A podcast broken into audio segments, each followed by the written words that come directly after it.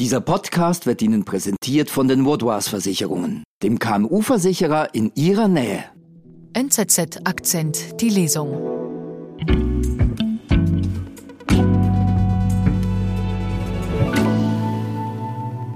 Schaman ist seit Kriegsbeginn zum russischen Superstar avanciert.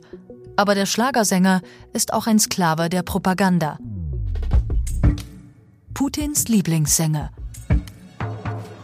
Ein Artikel von Urli Berne, gelesen von Lotti Haple.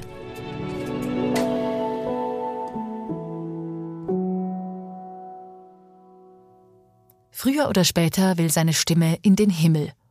Und wenn Schaman dann zu steilen Intervallen ansetzt, in seinem Engelsgesang, schwingt er auch gleich das Mikrofon in die Höhe und seine langen Arme. Sein blond gekröntes Antlitz fiebert dabei vor Leidenschaft – seine Glieder zucken wie vom Blitz getroffen bis in die Fingerspitzen. In Songs wie Na Ruski, Ich bin Russe oder Moja Rassia, Mein Russland, besingt Schaman Vögel und Sterne, die Sonne oder göttliche Augen.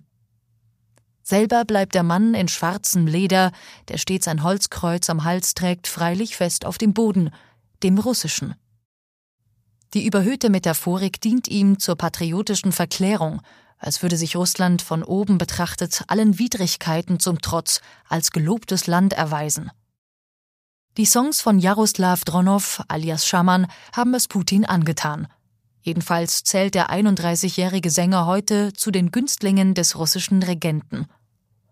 Dabei ist schwer zu eruieren, ob der Künstler von langer Hand zur Galionsfigur geformt wurde oder ob er sich selbst der Putin-Propaganda angedient hat mit seinem forcierten Patriotismus. Zu Beginn seiner Karriere präsentierte sich der Sänger in Castingshows wie X Factor und The Voice. Später eroberte er mit Liedern über die Liebe und die Heimat ein weibliches Publikum, das ihm an Konzerten Blumen und Stofftierchen zuwarf. Zum Liebling des Kremls avancierte Schaman spätestens, als er am 23. Februar 2022, einen Tag vor der russischen Invasion in die Ukraine, den Song Stetium herausbrachte – Erheben wir uns.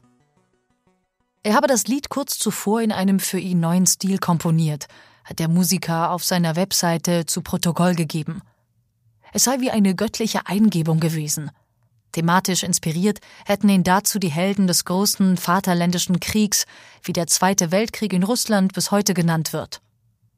Wir werden die russischen Helden bis ans Ende der Zeit in unseren Herzen behalten, singt er dann auch. Vom gegenwärtigen Krieg gegen die Ukraine ist in Vtetium zwar nicht die Rede, auch im Videoclip gibt es keine militärischen Konkretisierungen. Trotzdem empfiehlt sich der Song als propagandistische Hymne. Sie beginnt mit balladesker Melancholie, die an die sowjetische Barden- und Estrade-Tradition erinnert. Erst im Refrain werden Hall- und Synthesizer-Effekte gezündet, die das Lied in die poppige Gegenwart katapultieren. Der Gesang zieht weite Kreise im Resonanzraum der russischen Seele. Vom Sieg ist die Rede, von Opfern und vom Sterben für die Freiheit.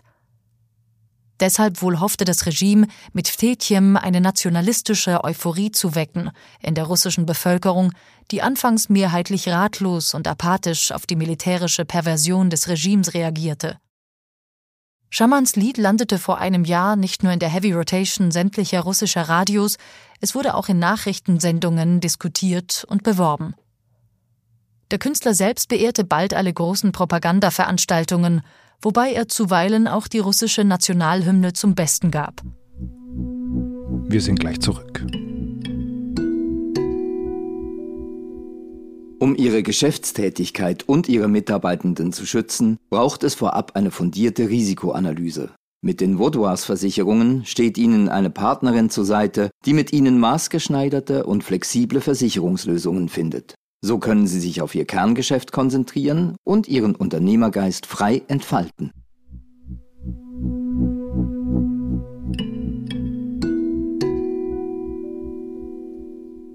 Als am 22. Februar 2023 im Moskauer Luschniki-Stadion unter dem Motto Ehre den Verteidigern der Heimat ein Jahr seit Kriegsbeginn gefeiert wurde, sang Schaman abermals seinen Hit.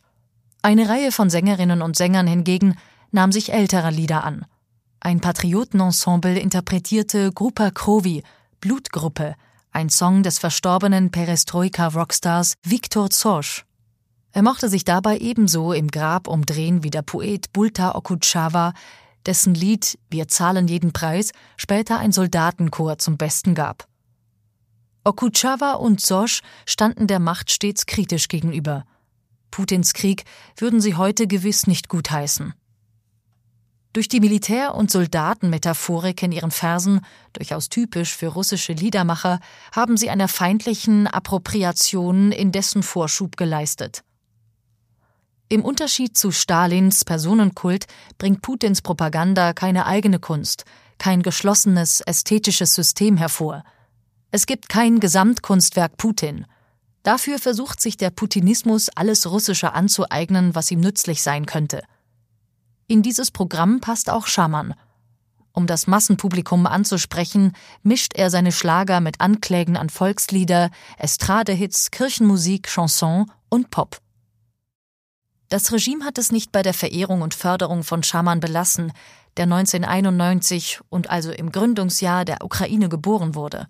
Es hat seine Songs in neuen Videos auf eigene Weise interpretiert. In einem staatlich produzierten Clip wird Stetium von prominenten Schlagersängerinnen und Sängern aus ganz Russland intoniert. Dabei werden auch heroische Sequenzen aus dem heutigen Soldatenalltag ins Video montiert. Ähnlich ist man mit dem Lied Naruski-Verfahren, das Schaman im Juli 2022 in einem eigenen Clip vorgestellt hat. Schaman selbst zeigte sich da unter bläulichem Himmel inmitten eines Weizenfelds. Fast hätte man meinen können, der Sänger zeige sich absichtlich in den Farben der ukrainischen Flagge. Zuletzt überrascht der Clip überdies mit etwas Ironie – ein afroamerikanisches Pärchen im Auto sowie ein Alien im Raumschiff hören begeistert Naruski, als hätte der Hit bereits die ganze Welt erobert. Diesen Witz hat die Propaganda in einem neuen Video weggelassen. Stattdessen wurde abermals eine Armada von Vokalisten, Chören, Trachtengruppen aus allen möglichen russischen Provinzen aufgeboten, um Naruski zu trällern und die Einheit trotz ethnischer Diversität zu feiern. Von dieser Botschaft scheint die Propaganda derart überzeugt, dass sie eine Reihe weiterer gleichgestrickter Videos produzieren ließ. Im Internet kursieren immer mehr Clips alter und neuer Lieder. Das Spektrum reicht von Prokofjews Steht auf, ihr Russen aus dem Soundtrack zu Eisensteins Film Alexander Niewski bis hin zu Ich bleibe, das der verstorbene Postpunker Anatoli Krupnow einst geschrieben hat. Versucht der Putinismus so ein menschliches Gesicht zu zeigen? Im Unterschied zu früheren Diktaturen setzt er propagandistisch weniger auf disziplinierte Massen und Militärparaden. Russland soll vielmehr als Volk fröhlicher Brüder und Schwestern in Szene gesetzt werden. Stars wie Schaman werden als Vorbilder russischer Eigenheiten gefeiert.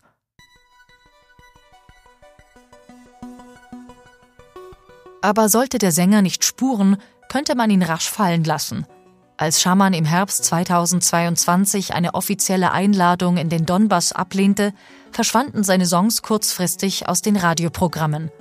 Für Versöhnung mit den russischen Medien war erst gesorgt, als er Anfang 2023 seine Tournee in besetzte Gebiete nachholte, um vor russischen Soldaten aufzutreten.